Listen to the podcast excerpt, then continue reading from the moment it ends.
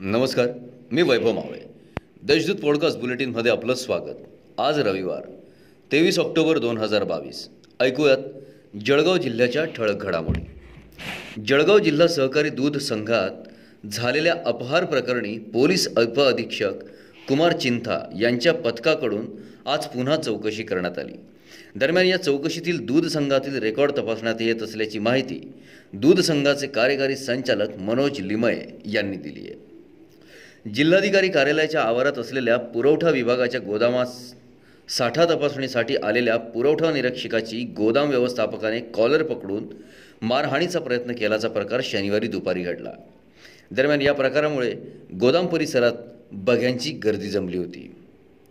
Police हे कुटुंब असून त्यांचे प्रत्येक कामगिरीत वाटा आहे. या क्षेत्रात काम करताना अनेक कठोर भूमिका घ्याव्या लागतात. त्यातच मी डॉक्टर असल्याने कोणाला गोळी द्यायची आणि कोणाला इंजेक्शन तर कोणाचं ऑपरेशन करायचं हे मला माहिती होतं. त्यानुसार मी दोन वर्ष या ठिकाणी काम केलं. काम करताना कोणाची हानी होणार नाही. या दृष्टीने काम केले असल्याचे मत तत्कालीन पोलीस अधीक्षक डॉक्टर प्रवीण मुंढे यांनी उपस्थित अधिकारी कर्मचाऱ्यांना दिला. दीप उत्सवाला सुरुवात झाली असून शनिवारी धनत्रयोदशीचा मुहूर्तावर नागरिकांनी सोने चांदी खरेदीला प्रचंड गर्दी केली होती. यामुळे सराफ दुकानांमध्ये चक्क पाय ठेवायला जागा नव्हती. सोने चांदीच्या दरात वाढ झालेली असताना देखील ग्राहकांनी गर्दी केल्याची माहिती सराफ व्यावसायिकांनी दिली. दिवाळीत सोने खरेदीला अधिक मागणी असते. त्यानुसार भाव वाढण्याची शक्यता होती.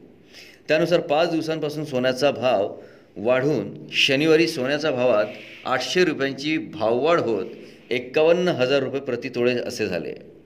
सोन्याचे भाव वधारले असताना चांदीला देखील झळाळी दिसून आली. पाच दिवसात चांदीचा भाव तब्बल तीन हजार रुपयांनी वाढून एकोणसाठ हजार रुपये किलोग्रॅम झाले. या होत्या आजच्या ठळक घडामोडी. आता वेळ झाली याचे सामन्याची भेटूया पुढील पॉडकास्ट बुलेटिन प्रसारणात.